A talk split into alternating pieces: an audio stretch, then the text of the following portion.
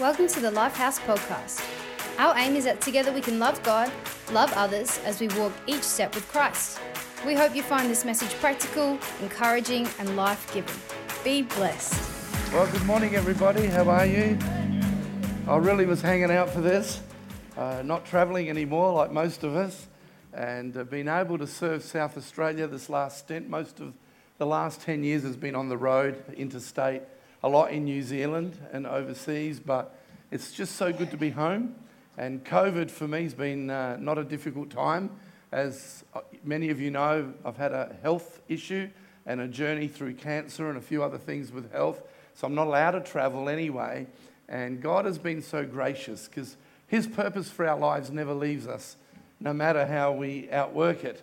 And uh, I am so excited to be with you. You are family to me and really feel I have a word of encouragement for you this morning. But I'd like to start with an illustration that may sound a bit strange, but it is quite funny. But it's something that happened just about uh, four or five weeks ago. I work at Life Adelaide, which used to be Victory Church, one day a week, and I preach there once a month. I'm based on the team for about 12 months, uh, helping out the team, uh, encouraging the staff, and uh, doing uh, evaluations of God's shape. And it's been a wonderful time. But uh, just a few weeks ago, I had to preach and got ready in the morning. And when you carry a lot of health issues and you get to my age, you like slip on shoes more than lace up ones.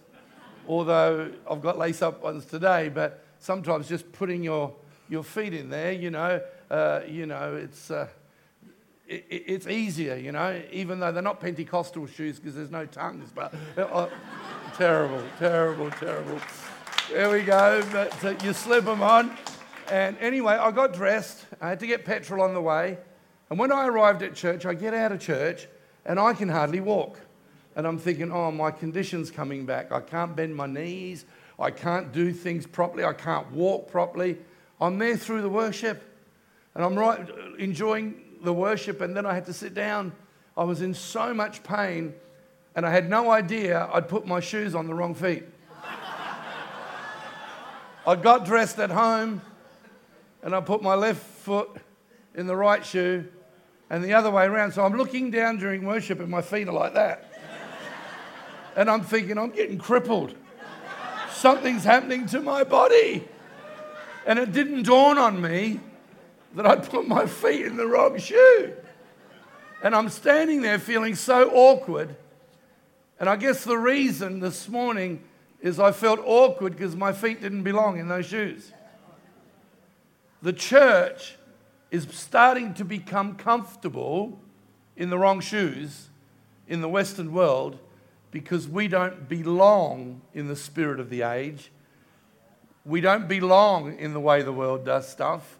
And the church has been under attack through COVID, people turning around and saying, Do you have to go to church? I think I'll do church online. And what happens often is the church ends up starting to feel comfortable in the wrong shoes. I'm sure if I'd hung on to those shoes and worn them that way, after a while it might have become a bit normal to walk like that.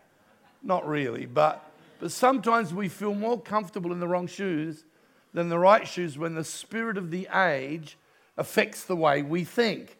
And this morning, I want us to get back into the right shoes and realize how awesome the church is why God, on this Pentecost Sunday, I didn't know it was going to be Pentecost Sunday, I hadn't thought about it.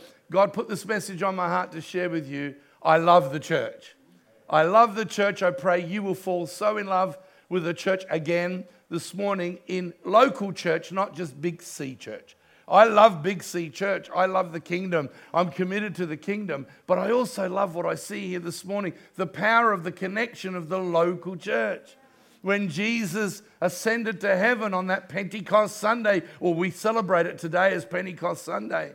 He sent the Holy Spirit so that the church could be birthed and be a people that wear the right shoes because we're the answer to the world. We are the answer to a broken world. It's more natural to do things God's way than any other way, and yet we've learned to do it the other way, but we're coming home. We're coming back to the things that really matter about what the church is all about. And I prophesy today that the greatest days for the church are ahead of us. They really are. And COVID is not going to affect that. And so this morning, I just want to encourage us that um, God is speaking clearly right now. He really is. He's speaking clearly about what He wants. It was only a few weeks ago, maybe a few months ago now, I said to God in prayer, I said, What's your priority?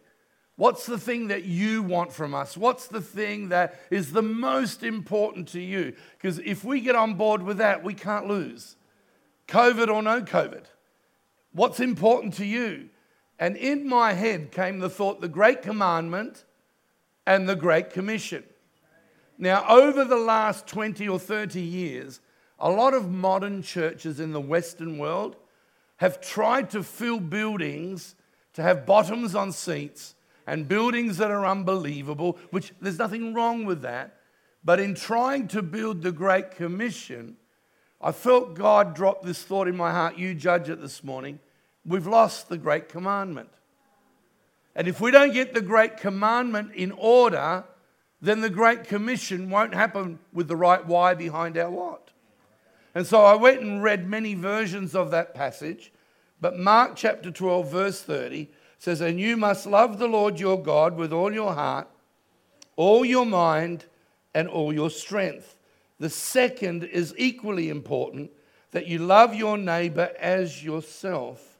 No other commandment is greater than this.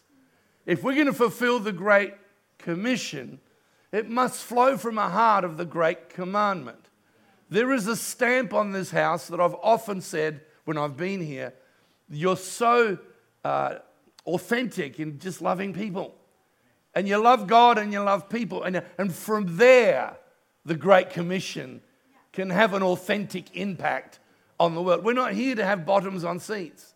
We're not here to show off to others, look how big our church is. We're here to say, look how big our God is and what can happen in our community when we come from a place of great commandment, great commission. Now, I've grown up in different eras in the church, and I've been through a 25, 30 year era of where a lot of management teaching on how to manage church, how to, how to be leadership, a lot of leadership training. But what I've discovered in some parts of the modern church, that in chasing leadership, we've lost lordship. And right now, God's saying, back to the basics, guys. Back to the things that really matter, because everything starts with lordship. Can you imagine if every believer loved the Lord their God with all their heart, with all their soul, with all their might, and then love their neighbor as themselves? Loving God is about spirituality. What is spirituality? Loving God. I don't serve the church, I serve God through the church. Otherwise, people get hurt by church. Oh, I gave myself for five years. I never ever once said thank you. They thanked that person, but they didn't thank me. We're not doing it for thanks. We're not doing it for people primarily. We're doing it because we love God with all our heart, with all our soul. I'm doing what I'm doing today because I love God. Come on, let's give the Lord a praise. So, loving God is spirituality. Loving your neighbor as yourself is ministry. The number of people that get screwed up about where's my ministry. Love your neighbor as yourself. You get all the ministry you ever need. Because loving God is spirituality. Loving your neighbor is ministry. Then the Great Commission go into the world and make disciples of all nations is community. If we're not in the community, how can we make disciples of nations? I meet every Friday with a bunch of guys that are not Christians. I got my little church in a restaurant. We gather together and they ask me the tough questions about life. None of them are Christians. One of them said the other day, we're around the table, he goes, The effing problem of this country? He goes, They need Jesus. I go, How do you come around that? I thought, an interesting church. And so for me today, I want to say to you that I love the church. Lost my notes here, but here we are, iPad. I'm still learning. And so here we are. COVID 19 has messed up some churchian beliefs. And some people say, I don't need to go to church anymore. I watch online. If you're watching online today and you can't be with us, we understand that. Thank God for that technology. But we're not meant to all do church online. You can't read a Bible properly and see that Christianity can be done online by itself. We're meant to meet in one place, in one accord, with the same purpose. God gives a church an, uh, uh, an assignment. The local church gets an assignment from God. And I'm talking to pastors all over this country, all around the world, where people are not coming back to church. People don't think they need to go back to church, or I'm just going to listen to all the preachers. Why do I have to listen to one? Well, I haven't got time this morning to open this up, maybe another time, but I found seven false prophets in the New Testament that are going to rise up in the last days. And if we're not in the proper place with the right people, we could be led into deception and not even know it. Because there's going to be a lot of deceiving spirits in the last days, and we need to be in the right environment, in the right people, with the right people in the right place before the power can flow. Psalm 133, where brethren dwell not occasionally turn up. Dwell. That means doing life together. Where brethren dwell together in unity, there, not somewhere else, there, God commands the blessing. That word command in the Hebrew means financial blessing from God.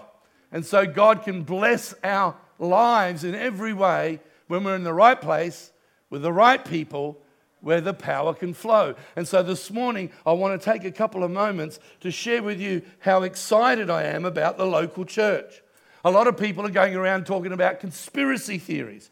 Uh, do you think we should take the needle? And, and they're genuine questions, please understand that. But what I'm discovering with some churchians is they try now, you know, now with the rats in Sydney, with all the infestation, are we living in the last days? Are these the things that the Bible's talking about? And look, they may be. I don't have all the answers.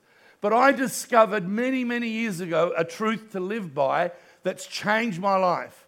And that is stop trying to unpack the concealed and live by the revealed. See, a lot of people are trying to unpack stuff in Scripture that we can't guarantee. Does that mean this? Are we living in those days? Are we living? I don't really know. There are some signs. But my Christianity is not being uh, designed to chase conspiracies. There's a revealed word of God. And if I obey the revealed every day of my life, God will take care of the concealed.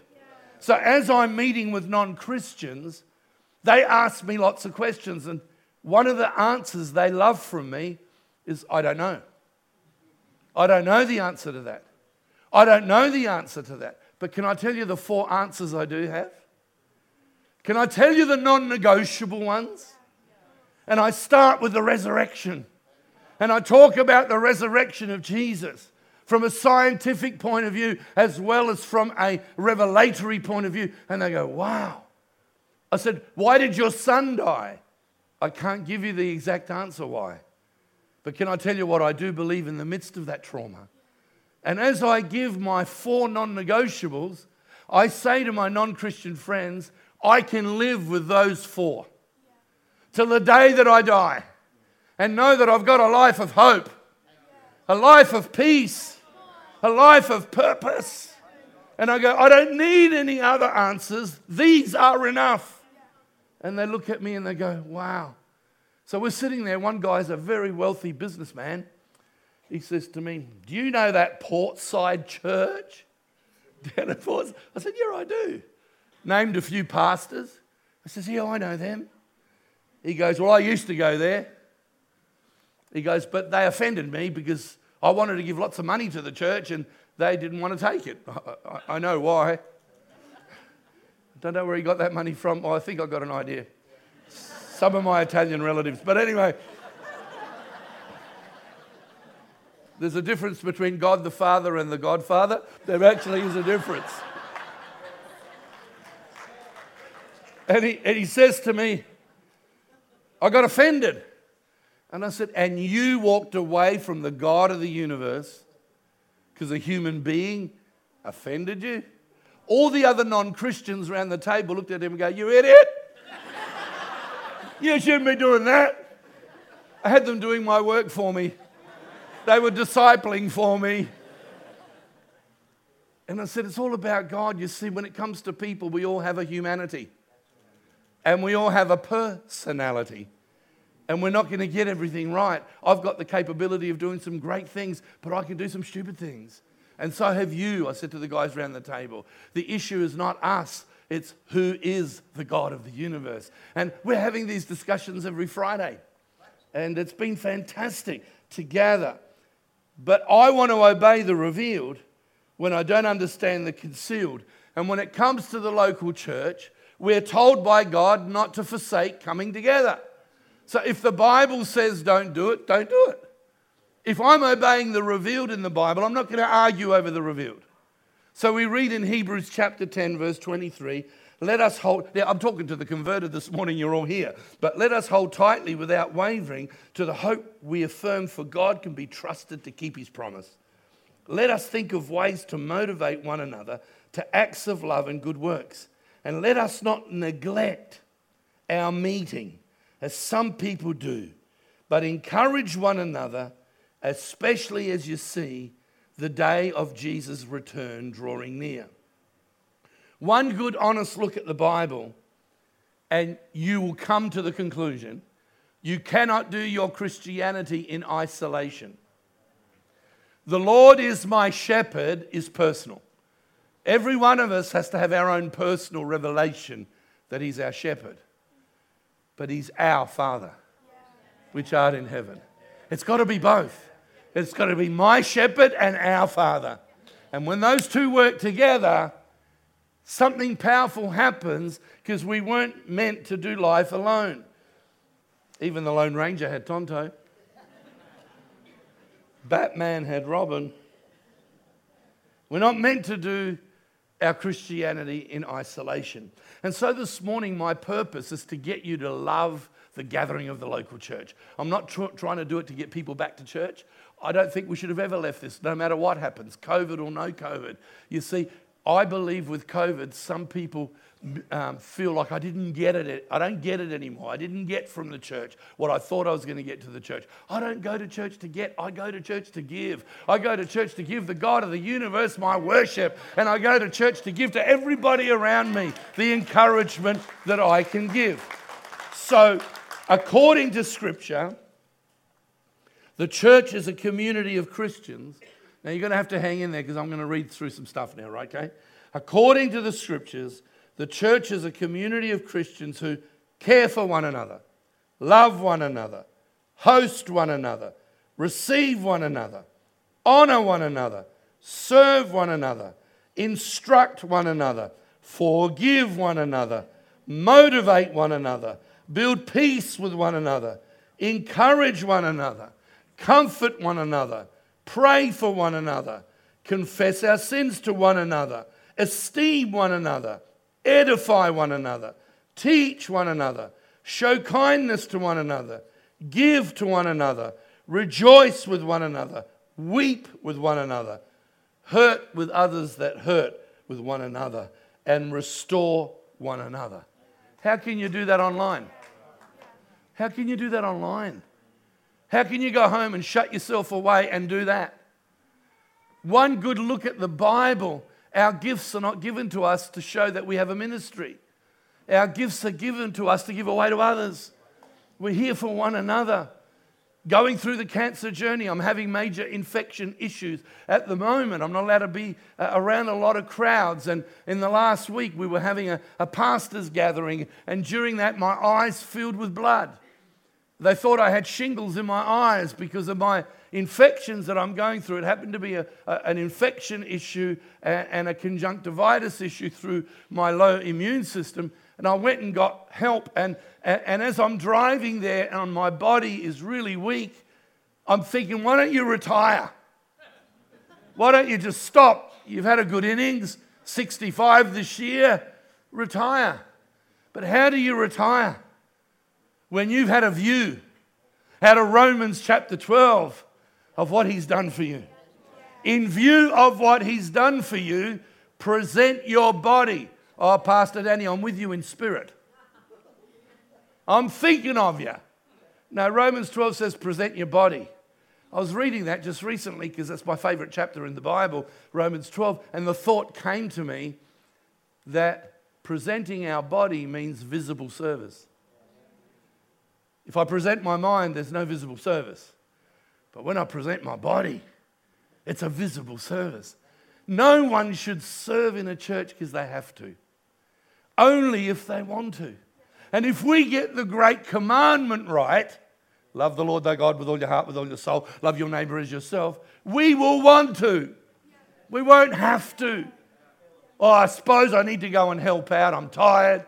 Yes, I'd rather get tired doing what is right than get tired doing the wrong thing because the wrong thing will break you down. But when you do what is right, you'll break through. And I came out of that hospital thing the other day and I thought, how could I ever retire? I can't retire. There's no such thing as retirement because, in view of what He's done for me, the view will determine what you do. No view, no do. And so I realized, wow. And so as I look back over my life, I have had nothing but a great experience with the church. People are knocking the church left, right, and center. People are saying the church is irrelevant. There's a new generation now rising up. I get nasty letters from some young people, I only had it this week, where they're attacking the institution called the local church.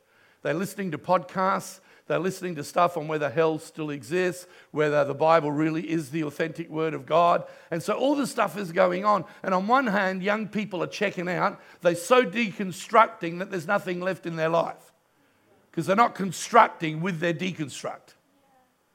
And there's other young people rising up hungry. Oh, we want the truth.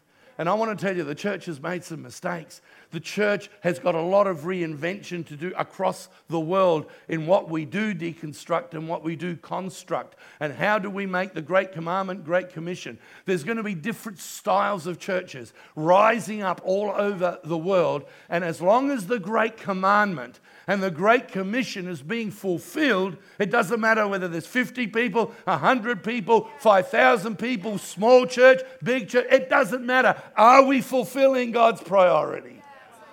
Our son Michael was working at Edge Church and he felt God challenge him and his wife to give up their salaries, good salary, writing songs, songs that were going to go all over the world and God wakes him up in the middle of the night, the same night he wakes up his wife.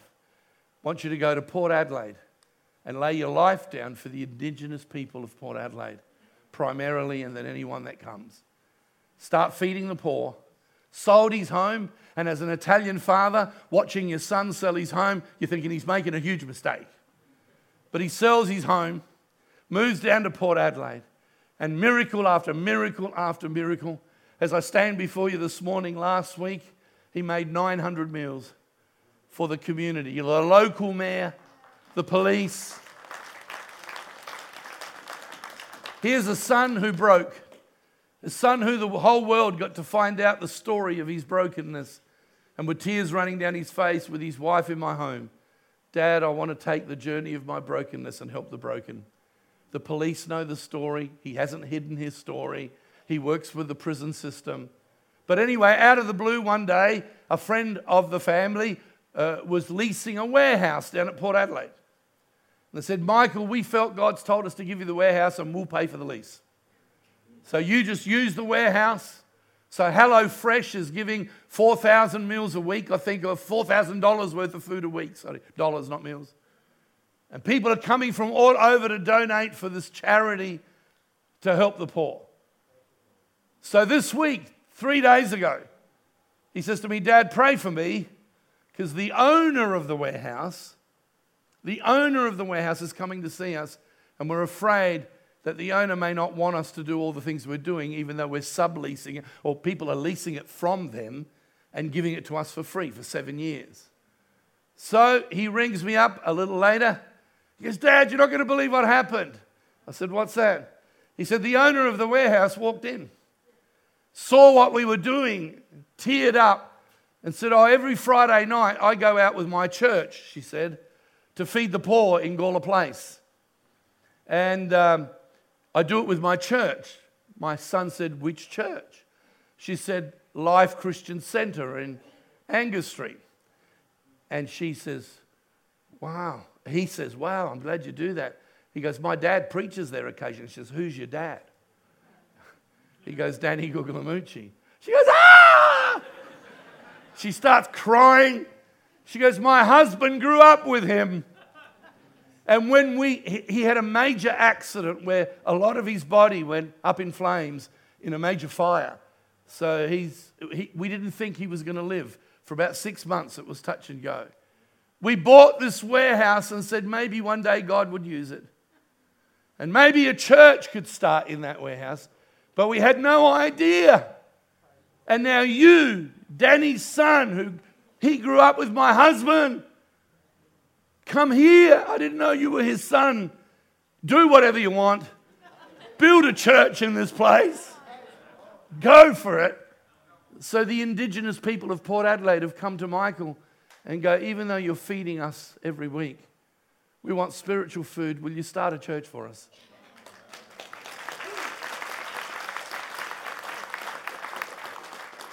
It's literally miracle after miracle.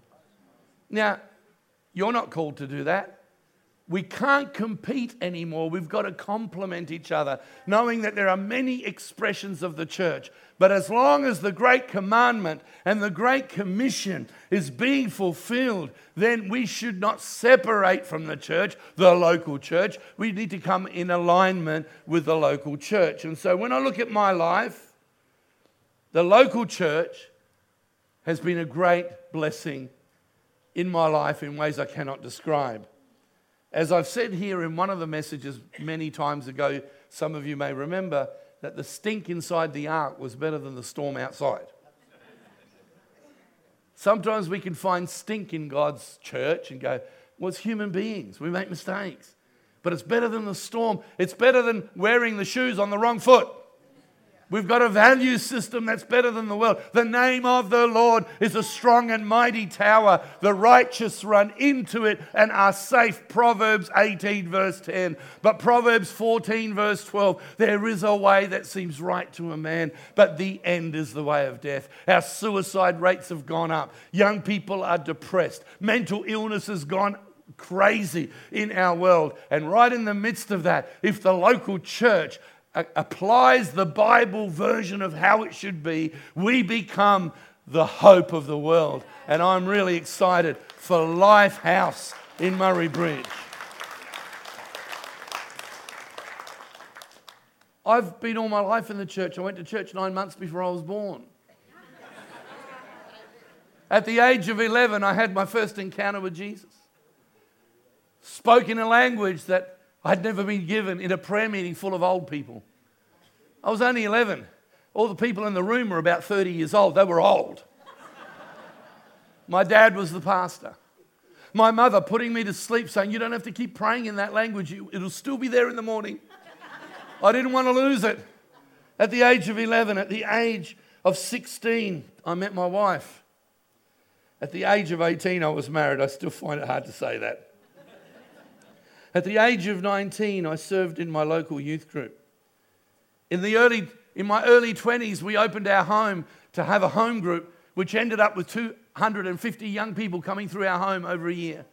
So we had multiple campus home groups. We'd start a home group, then start another one three streets away, and another one, four corners. And I put 10 fingers up. Four corners. Came to do a documentary on why young people weren't taking drugs anymore and they were meeting in community. Did a whole story on it, Channel 2, Four Corners. We opened our home, we just married. We only had a small little house at Ingle Farm. But we opened our home to love on young people. In 1975, we lost our first child. I remember the doctors saying to Sharon, You're going to need some extra help after miscarrying. And they were quite rude and nasty to her. And I went to the hospital and they were very cold towards us. And I was, we were just had been married a year and a half, somewhere around there. We lost our first child. It was a Wednesday, I'll never forget it.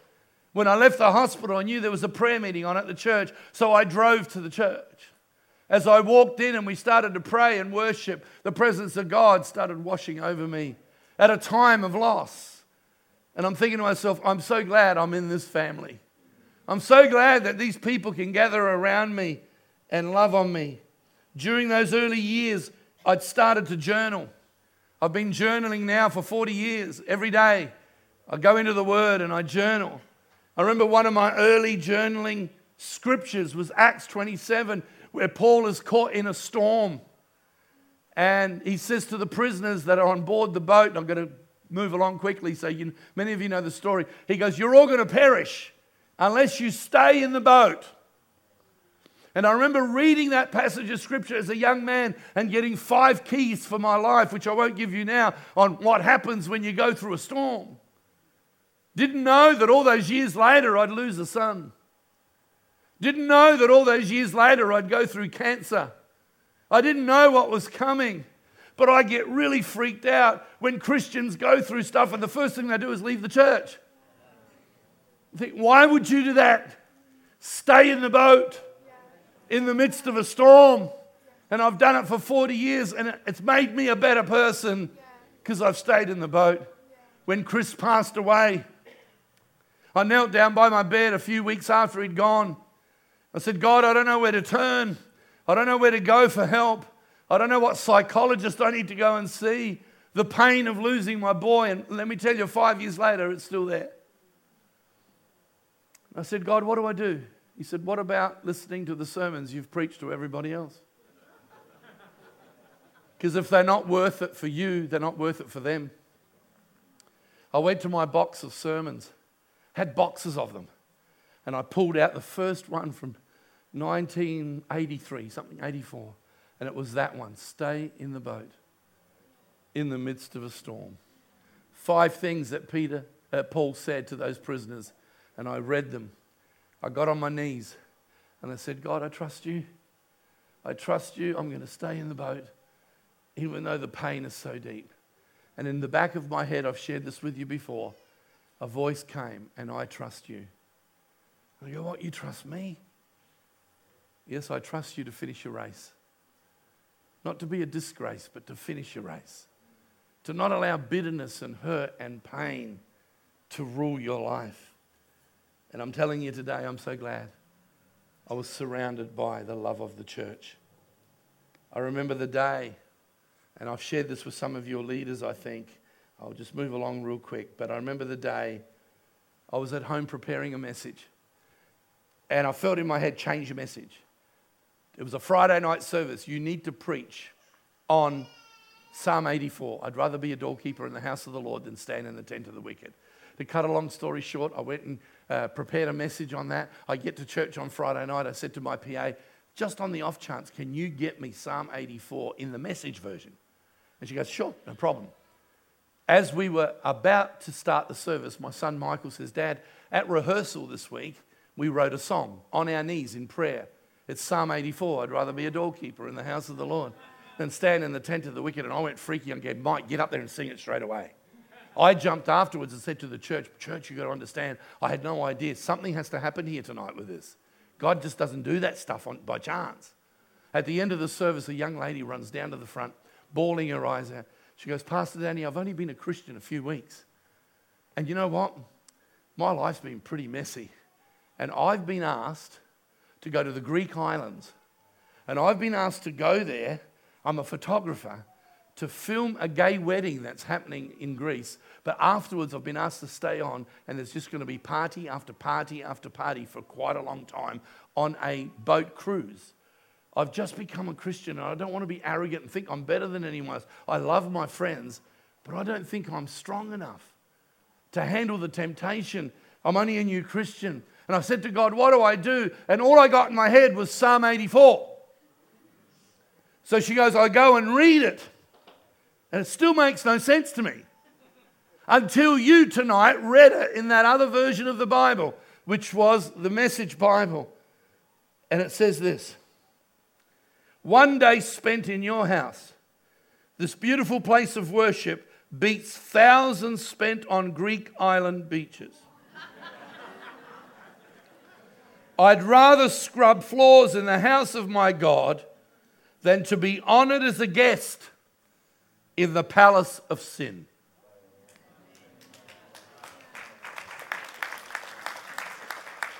Now, if she wasn't at church, that moment wouldn't have happened. And that moment happened, and she goes, Pastor Danny, a thousand people in the room, and God picks me out and speaks just to me out of a passage of scripture that doesn't word it like that in the NLT, but I just happened to read it in the message. Remember one day I'm ironing my shirt, I'm running late, so I only iron the front. and I'm, as I'm ironing it, I'm getting words of knowledge. And so, as I'm getting words of knowledge, I'm only a couple minutes away from giving you just a few points in passing. So, anyway, I am ironing my shirt. I get these words of knowledge. There's going to be someone in church today. They've been told the church is a cult. They've also been told that uh, God doesn't speak anymore today, and so on and so on. And I gave a list. I get up. I start to speak at church. I'd been gone from Edge Church for years. So this particular woman who was listening to me preach didn't, didn't even know I was the ex pastor. She said to someone, Who's the old bloke speaking this morning? Bit offended. And so I'm telling the story of ironing just the front of my shirt, the front of my shirt, the front of my shirt. And I'm thinking to myself, get over it. Just get on with the message. At the end of the meeting, she comes running down the front, talks to Karen White, one of our pastors. I said, Who's the old bloke speaking this morning? Because my husband died two months ago. He only used to iron the front of his shirt. And the whole family would joke about it. I said to God this morning, if you're real, say something to me that's specific to me. I was told that this place is a cult. And I asked God to prove to me that it wasn't. To cut a long story short, that lady's still serving Jesus today because of the power of the local church. Let me wind up by just saying what the church has done to me.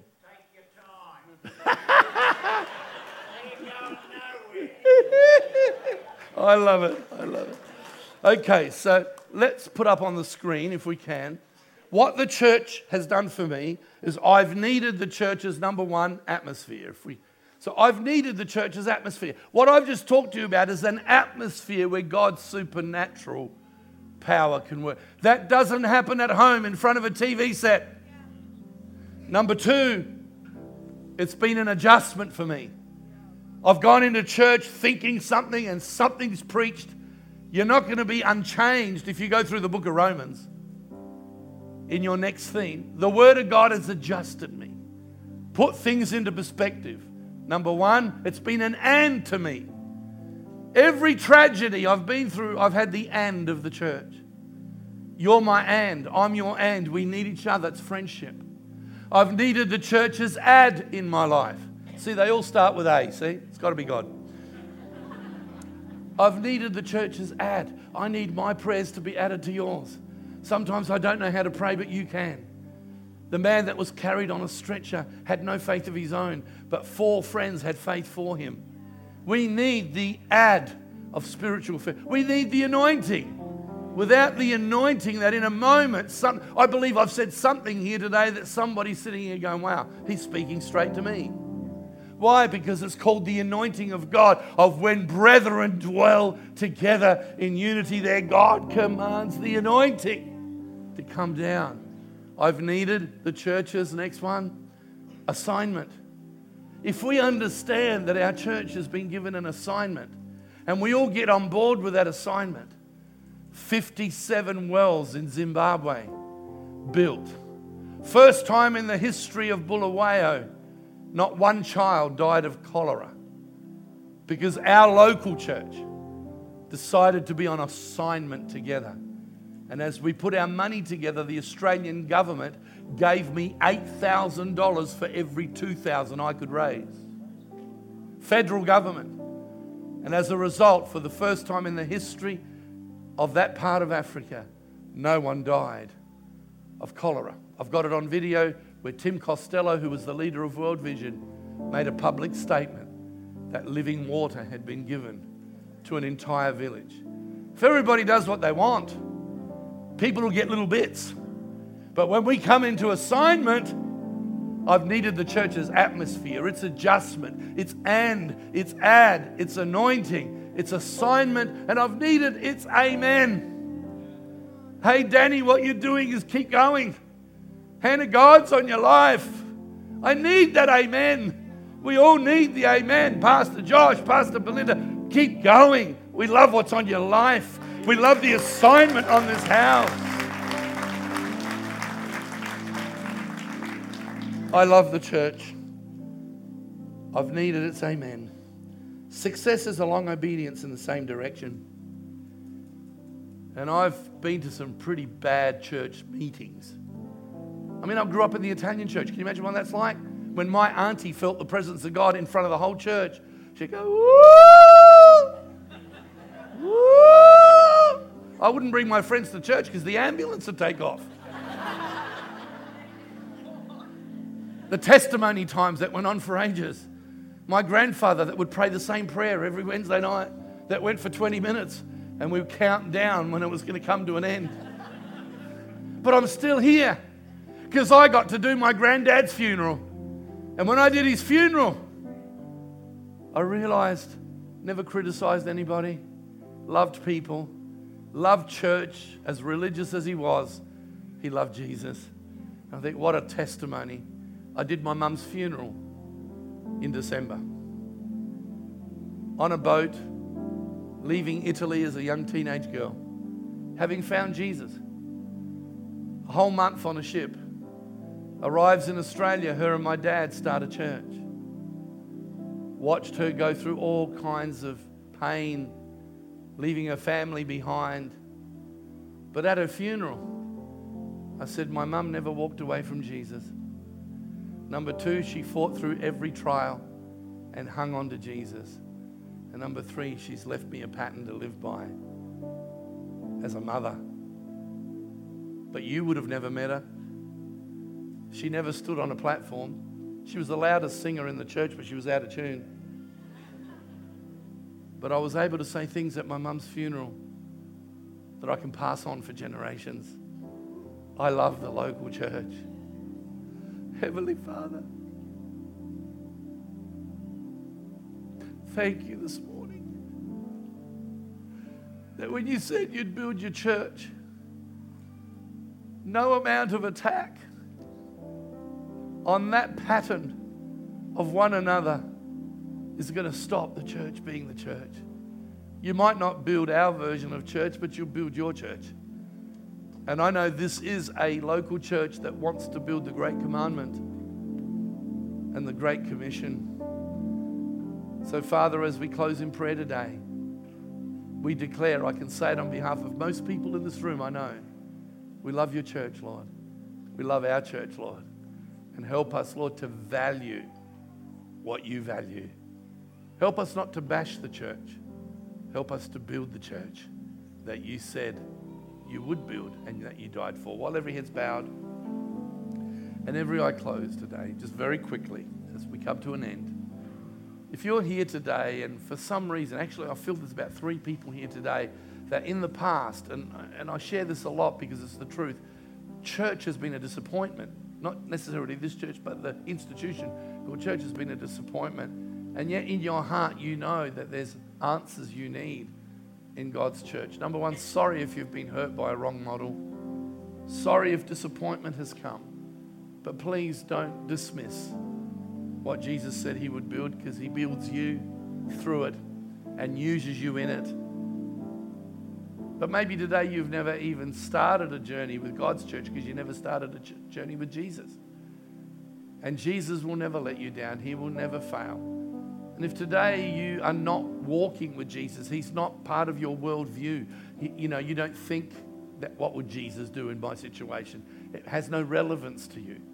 And you say, if God is so real, and if the church is so real, and if Jesus is so real, I'd like to start a journey walking with Him again or for the first time. And you say, Pastor, just pray for me that that journey will start well and that I will go on that journey. I'd like you to slip up your hand. I'll see it. You can put it down. And I'll just pray for that journey to be your experience, a good experience for you. Is there anybody this morning? I'm just looking around. I'd just like to pray. Thank you. God bless you. Anybody else this morning? Yes, thank you. God bless you. You can put your hand. That's awesome. You can put your hands down again. I felt there were going to be at least three. There might be just one more person this morning that you just feel like I need to engage again. with not something that'll hurt me, but something that'll heal me. You need God and you need His people. Yes, thank you. God bless you. Father, I thank you for this dear people today. I thank you for Lifehouse. I thank you, it's a house that brings life. So we're not just using a name, it's a prophecy, it's a declaration. May everyone that rose their hand and all of us in this room just fall in love again with what you said you would build. Because the future is awesome. This region cannot reach its destiny without Lifehouse being here. And so we thank you that it's more than just carpet, but we need the carpet. Thank you for the stewardship campaign that I didn't know about, but Lord, I pray that as we give to that, it's because we're creating a great house for people to come and feel it's their lounge room, they're at home. Thank you for this amazing house, I pray. In Jesus' name, amen. Thank you for joining us this week. If you wish to connect with us, please send an email to info at life.house or come and see us at 170 Adelaide Road, Murray Bridge. And remember, the door is always open for you at Lifehouse. God's house, our home.